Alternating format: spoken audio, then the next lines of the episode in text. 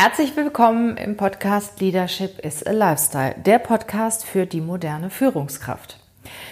In der letzten Zeit habe ich ziemlich viel berichtet über A, B und C Mitarbeiter. A in einem Podcast, B aber auch in dem Newsletter, den ich in der letzten Woche veröffentlicht habe. In meinem letzten Newsletter habe ich einen sehr langen und detaillierten Artikel geschrieben über die Beschäftigung von A, B und C Mitarbeitern. Ich habe ausgeführt, wie viel Prozent wir haben an A, B und C Mitarbeitern und ja auch gezeigt, dass die wenigsten Unternehmen oder dass die wenigsten Mitarbeiter wirklich A-Mitarbeiter sind. Das sind definitiv 15 Prozent.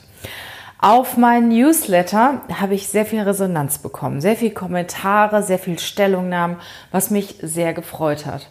Das hat mich aber auch dazu veranlasst, hier nochmal diesen Podcast zu schalten, worin ich auch nochmal ja, meine Meinung abgeben möchte, ähm, wie man eigentlich zu einem, ich sag mal, B- oder C-Mitarbeiter wird. Ist man von Grundsatz her ein, ich sag mal, weniger guter, weniger engagierter Mitarbeiter oder hat die Führungskraft auch was dazu beizutragen?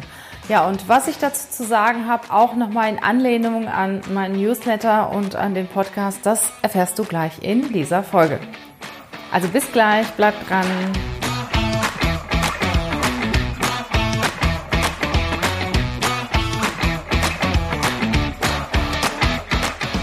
Herzlich willkommen zum Podcast Leadership is a Lifestyle. Der Podcast für Führungskräfte, die neben ihrer Karriere ein erfülltes und gesundes Leben führen möchten. Mein Name ist Regina Volz. Ich zeige dir, wie du das Beste aus dir, deinem Leben und deinem Business machen kannst. Und jetzt geht's los. Viel Spaß mit der heutigen Folge.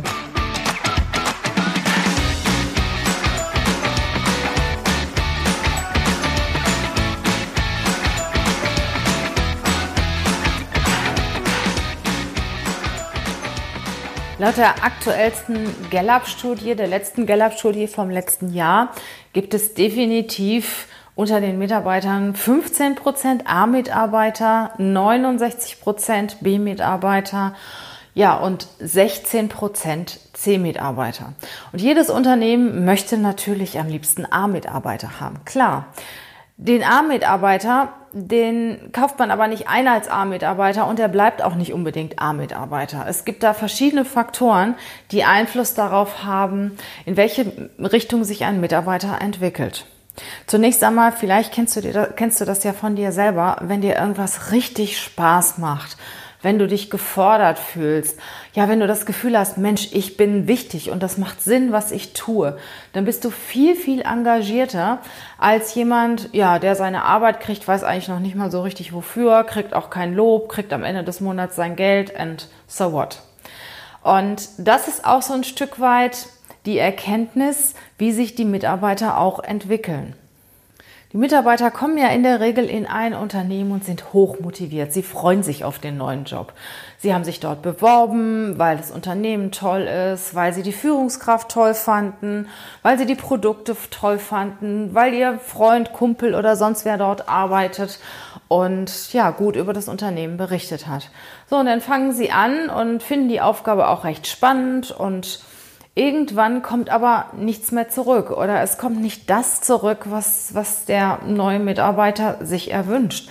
Das heißt, eine Wertschätzung, dass er auch das Gefühl hat, das ist unheimlich wichtig, dass ich hier arbeite.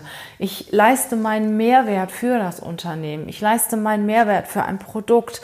An mir hängt es, dass ein Produkt entwickelt wird oder dass ein Produkt verkauft werden kann.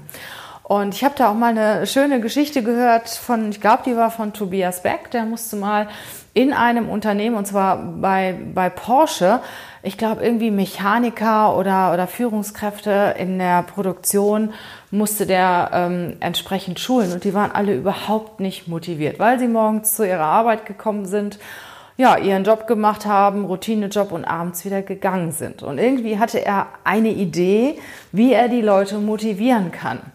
Und zwar hat er dann, ich weiß nicht, zehn Teilnehmer, ich sage jetzt einfach irgendeine Zahl, zehn Teilnehmer gehabt und dann hat er zehn Porsche sich kommen lassen hat die Leute einfach mal mit diesen, mit diesen Porsches fahren lassen. Und dann sind die durch die Gegend gefahren und dann hat er nachher gesagt, so Leute, und ihr verantwortet das, dass dieses Auto fahren kann. Dass es dieses tolle Auto gibt und dass dieses Auto produziert wird, ja, und dass das nachher zum Verkauf angeboten wird und dass Menschen die Möglichkeit haben, dieses Auto zu fahren. Und ihr habt euren persönlichen Anteil daran, ja, dass dieses Produkt existiert. Und das ist natürlich eine, eine ganz andere äh, Botschaft an die Mitarbeiter, wenn die wissen, wow, von dir ist da ein Stück an diesem Auto. Also wenn sie morgens in die Produktion kommen, machen ihren Handgriff und gehen abends wieder nach Hause. Und das ist halt die Aufgabe der Führungskraft, ja, dem Mitarbeiter oder dem Arbeitnehmer irgendwo das Gefühl zu geben, Mensch, du bist wichtig im System. Und du bist dafür verantwortlich, dass das und das funktioniert. Und wir brauchen dich hier. Und wenn der, ähm, der Arbeitnehmer dieses Gefühl hat, geht er natürlich auch mit einem, mit einer ganz anderen Motivation an die Arbeit. Und in den meisten Fällen ist es so, ja, du kommst morgens, du gehst abends. Wenn du Glück hast, wirst du vielleicht auch mal gelobt, aber das ist es dann.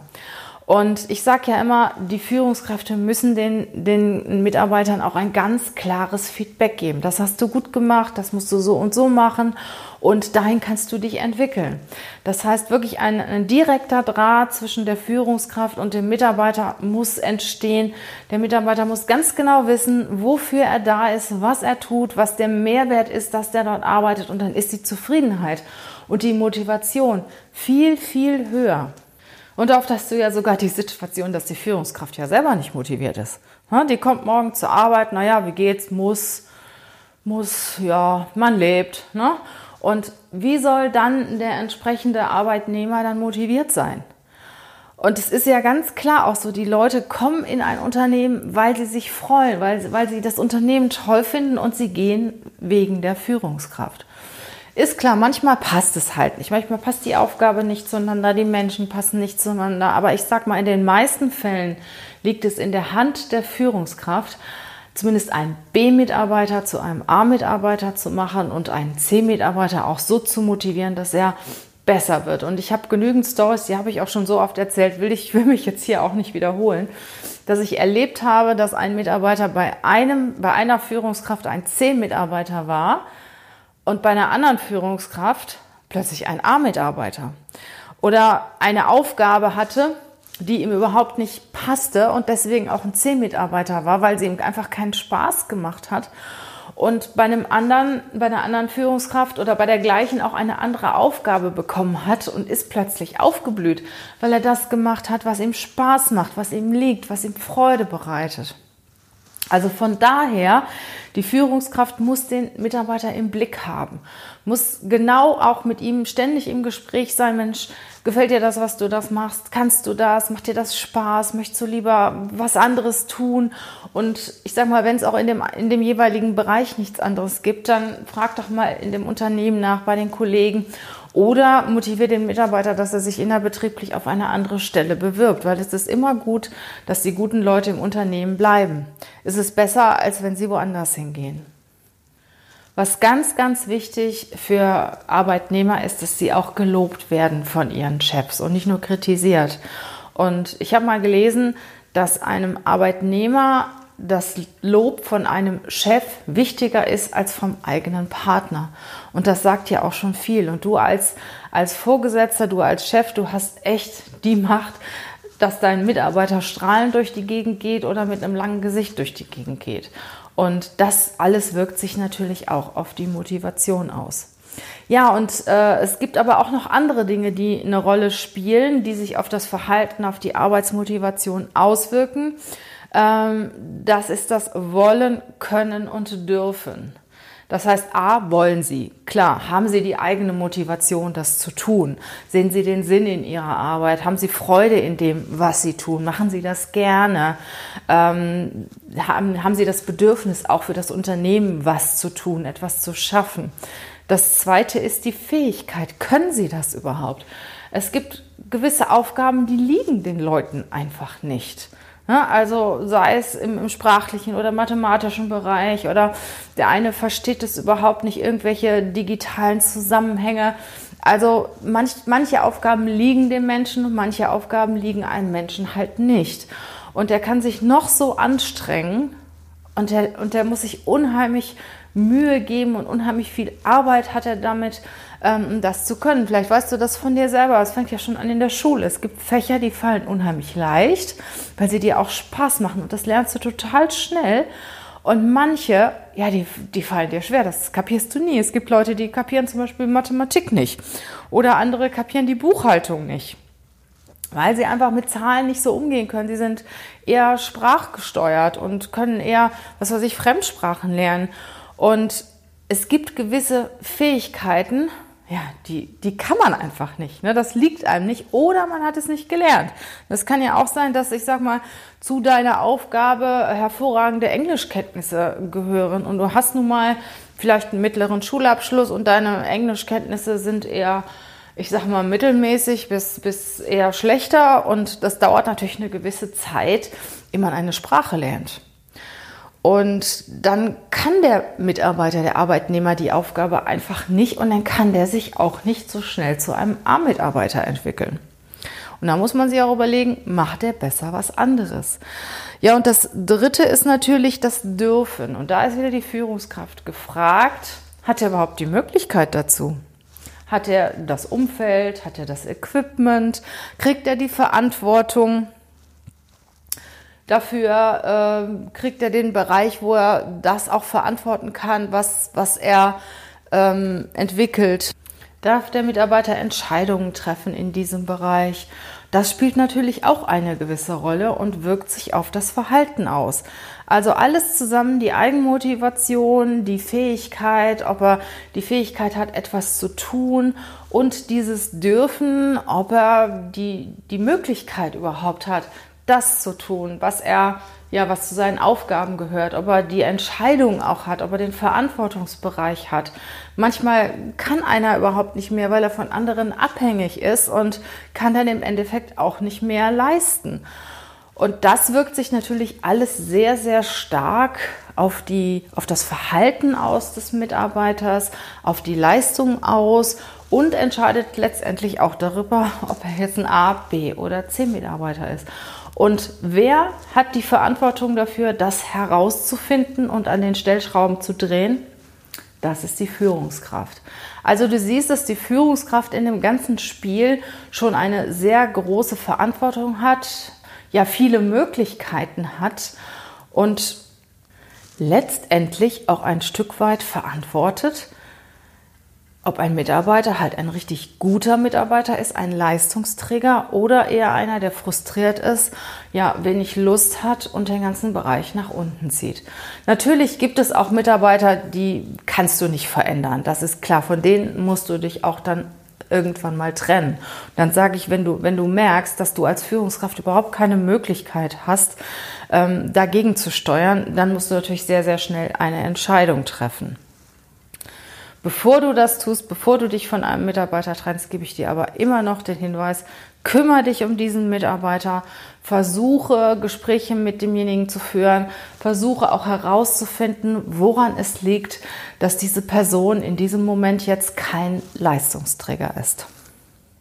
Und wenn du merkst, du kannst es nicht ändern, das sind irgendwelche äußeren Einflüsse, auf die du ja keinen Einfluss hast, dann musst du halt auch die Entscheidung treffen, dich zu trennen und dann treff diese Entscheidung schnell. Und in diesem Moment kannst du deinem Mitarbeiter halt auch noch eine gewisse Hilfestellung geben, indem du deine Unterstützung anbietest, ja, wobei er sie auch in dem Moment immer braucht.